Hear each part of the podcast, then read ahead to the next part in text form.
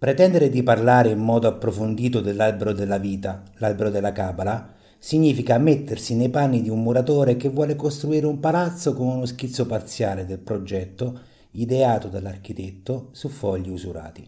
Semplicemente è impossibile. You always want you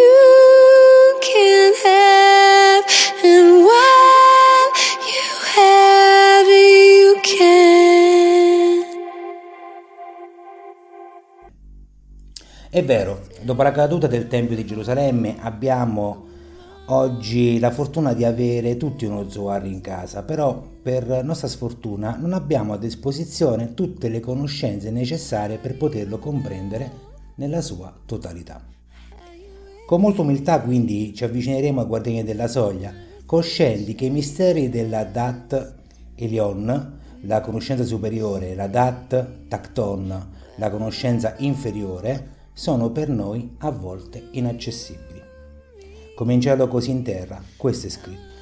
In ginocchio dunque invochiamo ora i due cherubini, uno dal volto femminile e l'altro dal volto maschile, affinché non ci trafiggano con la loro spada fiammeggiante a doppio taglio, per la nostra audacia, e ci concedano il passo per poter quantomeno sbirciare nell'interno dell'arca dell'alleanza.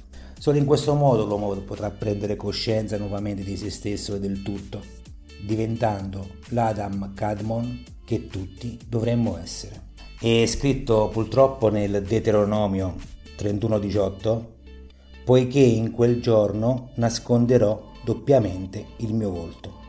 E questo, è lecito pensarlo, accade sia in alto sia in basso. Nella vita di ogni uomo, infatti, prima che questi diventi l'Adam, ci sono sempre due cadute a condizionare la sua esistenza uno a livello pratico e uno a livello di fede.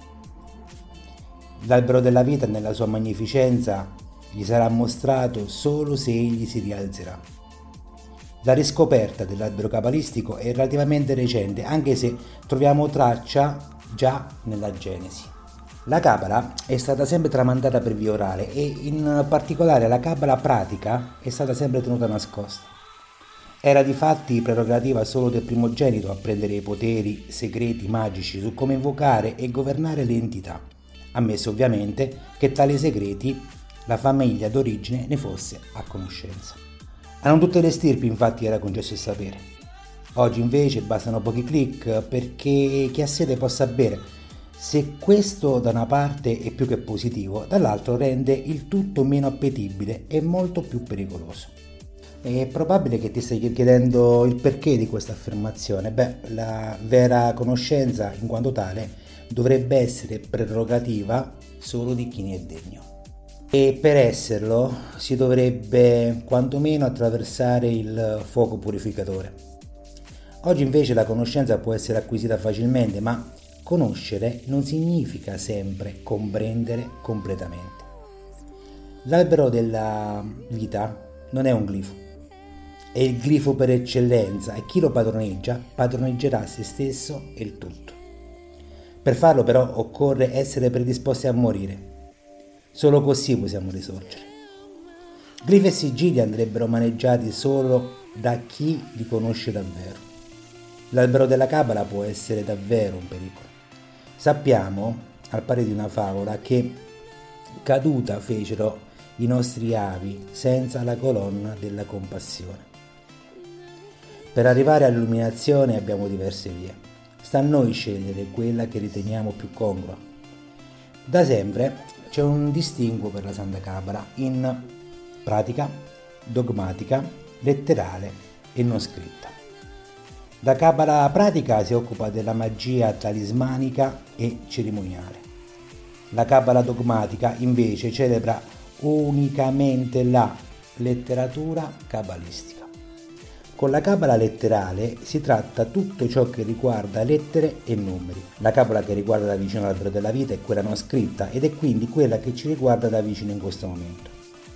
La non scritta è un tipo di cabala, a differenza delle altre, che deve essere conosciuta dall'inizio alla fine. Con la cabala non scritta tutti i simboli sono finalmente sistemati su un glifo, Oz Klim, in un determinato ordine composto, essenzialmente da 32 elementi, come effettivamente richiamato da Sefer Yatzirah. Prendono dunque concretezza 10 Sefirò e 22 sentieri che collegano tra loro, per l'appunto, i Sefirò. Troverai molte immagini dell'albero della Cabala in rete. Ti invito ad andare su alchimus.it per scaricare alcune molto efficaci per comprendere quello di cui stiamo parlando. Questo punto è essenziale per comprendere come questo strumento di introspezione va concretamente utilizzato. L'uomo, in condizioni normali, non può comprendere l'esistenza dell'assoluto per questo motivo l'albero della Cabala ha una struttura finita e definita, oltre la quale si incontrano tre veri negativi dell'esistenza da intendersi in buona sostanza meno come una linea netta oltre la quale la mente dell'uomo si perde e nulla può essere compreso con il solo pensiero normale. La prima sefira, Keter, la corona, l'uno, è tutto ciò che l'uomo può sperare di comprendere ed è il punto di partenza. Keter prende forma da tre veli di negatività, Ain, Ain Sof, Ain Sof Aurum. Negatività, infinito, luce infinita. Ma nella realtà delle cose Keter non è ciò che è. Cosa significa questo? Beh, mm, difficile spiegarlo in parole semplici. Eh, Keter è frutto dell'infinito, ma non conosce il concetto di spazio. Keter è frutto della luce, ma non la luce per come noi la conosciamo.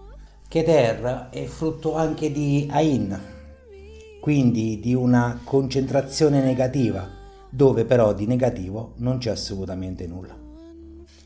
La mente umana vacilla perché ha bisogno di concretezze, anche nell'astrattismo e non possiamo comprendere i tre veri sino a quando non abbiamo oltrepassato Keter o semplicemente abbiamo iniziato il nostro percorso sull'albero della vita.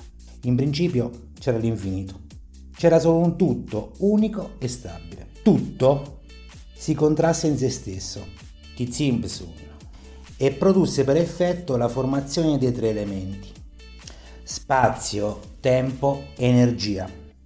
Diventando quindi definito seppur restando infinito, tutto si trasformò in io, idea, pensante di se stesso.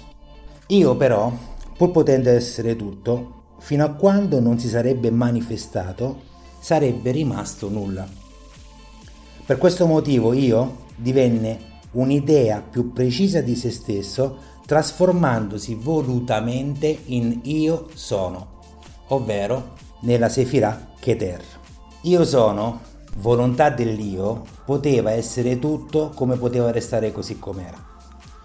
Fu infatti per amore che l'io sono decise di manifestarsi e per farlo riversò se stesso in una nuova Sefirah, Chokma. Per comprendere questo passaggio dobbiamo per forza fare un passo indietro. L'io, paragoniamolo allo zero, senza manifestarsi era tutto o nulla. Attraverso la volontà si rivela nell'io sono, precisamente in Keter, per iniziare il percorso creativo manifestativo. Keter dunque trasforma lo zero, il nulla, in qualcosa di concreto e reale, l'uno. L'uno però, pur potendo essere tutto, ancora non è niente. L'io sono allora, per amore, decise di riversare tutta la sua essenza in Chokma, trasformandosi da qualcosa che idealmente poteva essere in qualcosa che idealmente sarebbe sicuro stato. Quindi passaggio dall'1 al 2. Ai molti non sarà sfuggito che anche in questo passaggio cabalistico nulla è lasciato a caso. Si osserva ad esempio come il numero 2 è il doppio di 1 ed è il numero concreto e reale di ogni partenza. L'1 in effetti rappresenta l'unità, ma moltiplicato diviso darà sempre come risultato se stesso. È solo quando lo raddoppiamo, ottenendo il 2, che tutto ha un vero inizio.